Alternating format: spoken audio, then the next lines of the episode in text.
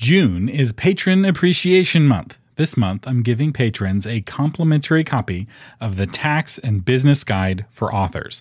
I created this course with my CPA dad, and it currently sells for $199.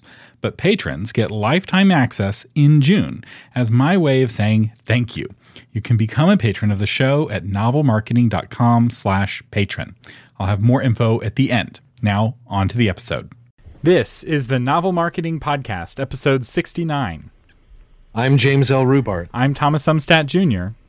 And this is the show for novelists who want to become best selling authors. In this episode, we're going to talk about a problem that neither James L. Rubart nor Thomas Umstattd have, and that is how to stand out when your name fits in. So, the downside of an unusual name like Umstattd is that no one can spell it or remember it or really do anything with it. But the plus side is that no one else has it, except for my dad, who's also Thomas Umstattd. He also has it. So, yeah, I guess most people have this problem. So, what do you do when you're not the only person with your name? Uh, today's uh, episode comes from a question from Samantha Johnson, who wrote the book The Beginner's Guide to Vegetable Gardening. And she asks, how do you stand out when your name fits in? When your name is something super common, it's next to impossible to find unique domain addresses, right? You want a URL that's going to be your name instead of Samantha Johnson, author or writer. So it's a really good question. She says alerts are ineffective because there are so many other people out there with the same name. And of course, then there's the Goodreads issue when other authors with the same name have books that end up in your list. And sometimes they are not the kind of books you want to have associated with your name. I mean, seriously, you go to URL uh, maybe it's a, a, site where you know you would not agree with the content on that site. I, I so, was talking with a lady at a Christian writers conference, and she's this sweet little you know Christian Christian lady, uh, church going lady, and uh, she writes these like Christian devotional books. And there's a sure. lady who writes erotica for the naughty girl in all of us who has her exact same name. And so she was speaking at a you know an event with all these you know church ladies, and they had Googled her right beforehand, and they were all horrified. She walked in because she thought it was she was the other person uh, who had her name. So she didn't want to do any cross promotion. No. So uh, Samantha says her brother and she have co-authored several nonfiction books, and we'd love to hear some marketing tips for people with names like Johnson, Johnson. or Smith or Jones. That's or... right. So uh, the first thing I would say is to become the most famous Samantha Johnson that there is. This is not something that everyone can do, but how you do this is through aggressive SEO and aggressive PR, where you become the Samantha Johnson that's known for that name, and you kind of it's like King of the Hill you played as a kid. You know, you get to the top of the hill and you push all the other kids down. So lots of blogging, lots of magazine articles, that sort of thing. But let's assume that's not possible for one reason or another. Then what are we supposed to do, Jim? Well, one way is to pivot to a unique name you do not have to fight over. It's interesting because, uh, you know, Arnold Schwarzenegger, everybody, when he decided I'm going to be a movie star, they said you got to change your name to something more ordinary, more common and they in his first movie if go to imdb and look this up in his first na- movie he is credited as arnold strong. Wow can we be more obvious right? But he was savvy enough to say no i'm going to keep schwarzenegger because it stands out. And that's one of the advantages that thomas and i have. We have unusual names but nobody else has them and they can stand out in the sense that they go oh i haven't heard that name before. So one thing you can do is change your name to something that does stand out. And there's a bunch of different ways to do this. One is the what I call the Hollywood method, which is to change your entire name. So uh, Hollywood stars can't really have screen names because they have to be a celebrity all the time. They can't just have one name here and a different name somewhere else. And so, what most of them end up doing is changing their name. So, there was an actress by the name of Norma Mortensen, and you know what her she changed her name to? Marilyn Monroe. Uh, Whoopi Goldberg there was, was born Caryn right. Johnson. Okay, for those of you who like trivia, Marion Morrison, one of the most famous actors in Hollywood history. Marion Morrison was dot dot or dot, became John Wayne. Be- and Cary Grant was born uh, with the name Archibald Leach, Oof. So, uh, I, I, you really can't do much with Archibald Leach. That's just you're losing on both the first and the last. Another option that uh, some authors and uh, Hollywood celebrities do is they'll change just their last name. So Natalie Portman changed uh, used to be uh, Natalie Hershlag. Um, Nicolas Cage used to be Nicholas uh, Coppola. Coppola. Yeah. Coppola. Because he's he's Francis Ford Coppola's nephew. Right. So he actually changed his name. Um, more trivia. We have a lot of movie trivia in this episode uh, because he was concerned about being accused of uh, nepotism, and so he changed his name so he wouldn't get any points for uh, his uncle or whoever it was. And then even authors like uh, Ben Wolf used to be known as Ben Ehrlichman. So uh, I think this is the better way to do it. The downside is is that it's harder to change your name now post 9/11. It used to be you just filled out a form and you're done with it. Now there's a few more hoops uh, to jump through, but uh, there's a lot to be said about changing your name to something that you can really own. But let's say you don't want to change your name completely. Here are some other options. And I will say, I end up naming a lot of authors as a part of my day job with Author Media. Back when we were selling websites very frequently, in sales calls, people would call me up and we'd try to pick a domain name for them. And we'd, and if it was an unpublished author, we'd often pick a name that they could get that name.com. And so we go through all the different options of finding them a name that they could own. So here are some of the tricks that I've used um, professionally to help people find a name that they can own. One is to switch to a nickname. So swamp out your first name for a nickname, a nickname version of uh, your first name. So Carlos Ray Norris uh, switched instead of calling Carlos, he went by his nickname Chuck. So Chuck Norris, much better name, uh, much more memorable. Uh, so uh, Samantha, you might you may try Sam or Sammy or Bam Bam or you know if there's some sort of nickname off of Samantha. Some names have more built-in nicknames uh, than others uh, that you, that are still recognizable. I want to say, didn't Bruce Willis? I think his first name is actually Walter, and I think he swapped in his middle name to become Bruce Willis. Correct? That's right. Uh, that's another way to do it. So you can use a, a, nickname for your first name. Another is to swap in a middle name, like what Bruce Willis did, uh, where you go by your middle name, last name, and that's what you're known by. Uh, another option with the middle name is to insert it. This is one of my favorite options because um, I think that it's having a three name name is really classy and it's a lot easier to be known by that. So Edgar Allan Poe, James Scott Bell, Orson Scott Card. So especially if your middle name is Scott, you know, go with that as a uh, as an option. And uh, there, uh, far fewer people go with the three with the three names, and so I think that's a really easy, effective way to uh, lock in a name. And you know, no one knows him as Edgar Poe right? It's always Edgar Allan Poe. He's known by all three names, and there's a lot of power in being known um, by those three names. And Another thing you can do is take your first two initials and turn them into the first name or JK. three initials if you're really cool like J.R.R. Tolkien. yeah, that's right. Yeah, yeah. If you really have the clout. So uh, Clive Staples Lewis became C.S. Lewis.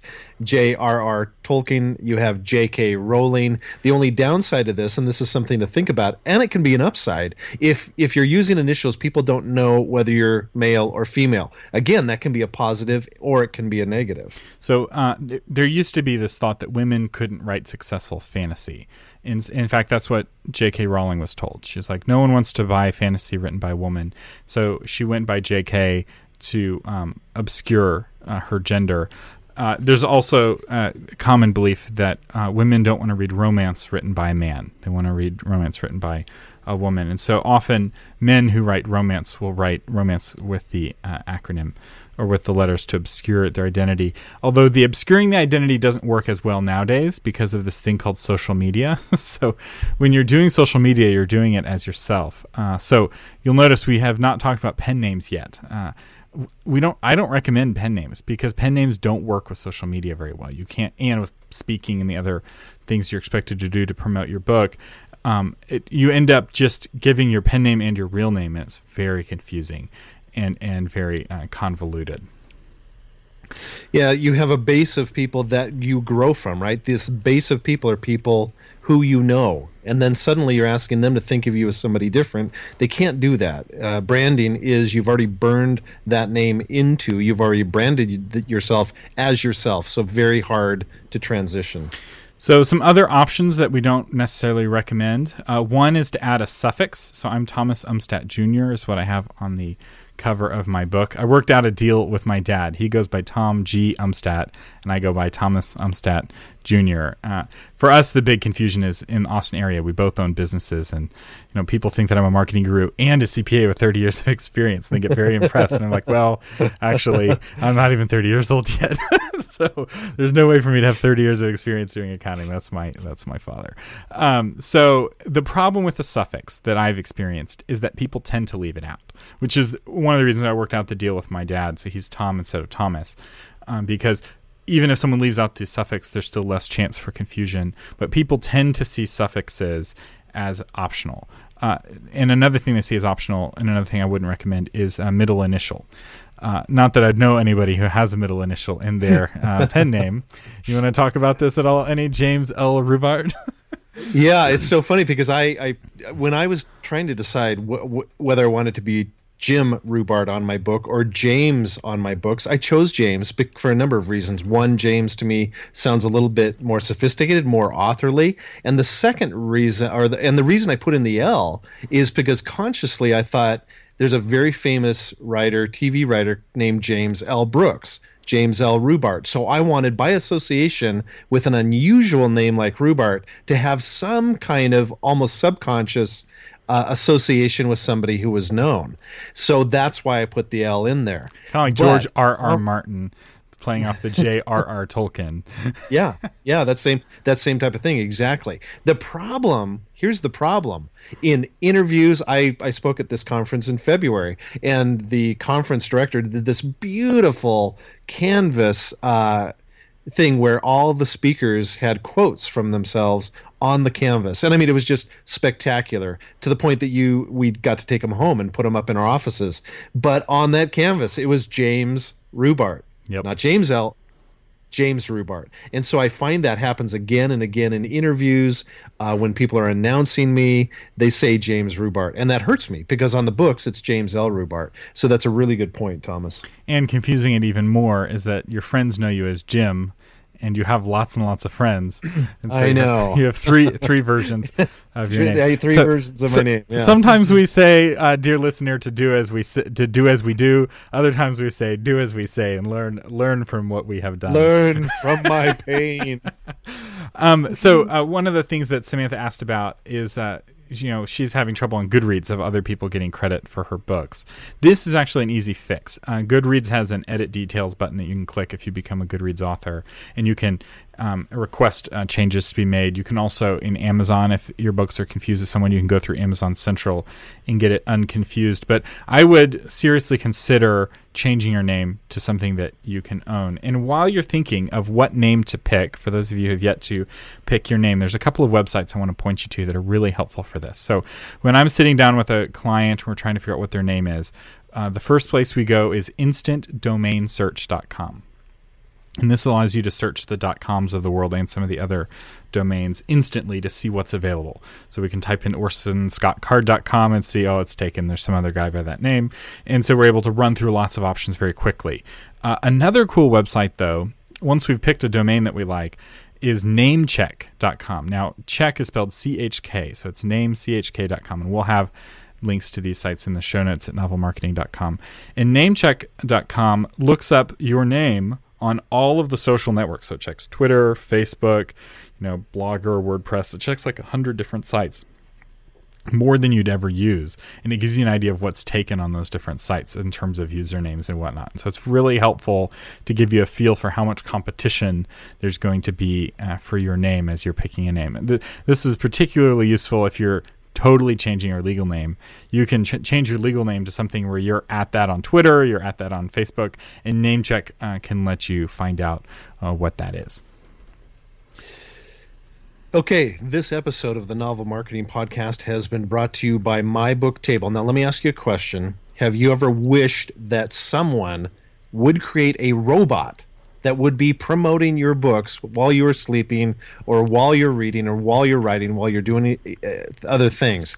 Good news that robot has been invented by the folks over at author media. It's called my book table and it helps boost your book sales without you having to lift a finger. This thing is great. Not only does it sell your books but it can also make you revenue. Say somebody goes through my book table to Amazon, uh, and they buy what do you what do you say, Thomas? A, a, a, a toaster. Whacker. They buy or a weed a whacker. toaster. Yeah. a New computer. Set. Yeah. Okay, if they buy a TV, you are making serious coin because you get credit for that affiliate. So I'm like I'm going to stop talking about it and tell you go to mybooktable.com if you go there and you put in the code novel marketing, you'll get an instant, instant 10% off. uh, our featured iTunes review. Uh, we've been featuring iTunes reviews from authors who leave us reviews. Uh, our featured review today is from Mary DeMuth, who's the author of The Day I Met Jesus and Thin Places, which is a book I've actually read and loved. I've actually read both. I love Thin books. Places too. Yes, uh, they're both excellent books.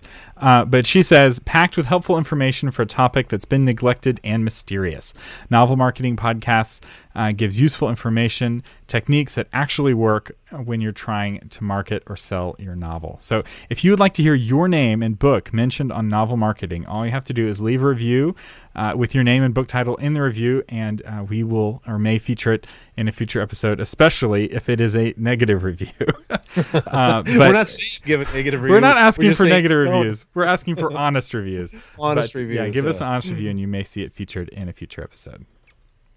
You've been listening to James L. Rubart and Thomas Umstattd Jr. on the Novel Marketing Podcast, giving you novel ideas on how to promote yourself and your writing offline, online, and everywhere in between. Don't forget, June is Patron Appreciation Month. If you become a patron this month, or if you're already a patron, you get lifetime access to the Tax and Business Guide for Authors. But patrons get way more than just access to that course. Here's a breakdown of the patron rewards. There's three different reward levels at different pledge prices. At $4 a month, you get access to the Tax and Business Guide for Authors, like I said, but you also get a bonus episode every month, the ability to ask live questions in the monthly Q&A episode, and over $800 worth of discounts on other author media courses and free Book Vault setup. At the $10 a month level, you get everything I just talked about in the $4 level, plus access to the podcast host directory. This is a directory of the email addresses and contact information for over 100,000 podcast hosts that may be interested in having you on as a guest to talk about your book. And you also get access to AI Thomas. This is a GPT 4 chatbot that I've been working on for the last several months, and it answers questions based on over 500 episodes of the Novel Marketing Podcast and the Christian Publishing Show. But here's the best part it cites its sources, so you can click to read the blog post that inspired the answer. So even if you don't like AI, you can think of it as a super powered search engine to help you find the novel marketing episode that specifically answers the question that you have. And then at the $25 a month level, you get everything I've already talked about, plus your book featured from time to time on the podcast. If you want my help in your publishing journey, become a patron today, and you can become a patron at novelmarketing.com slash patron. That's novelmarketing.com slash patron.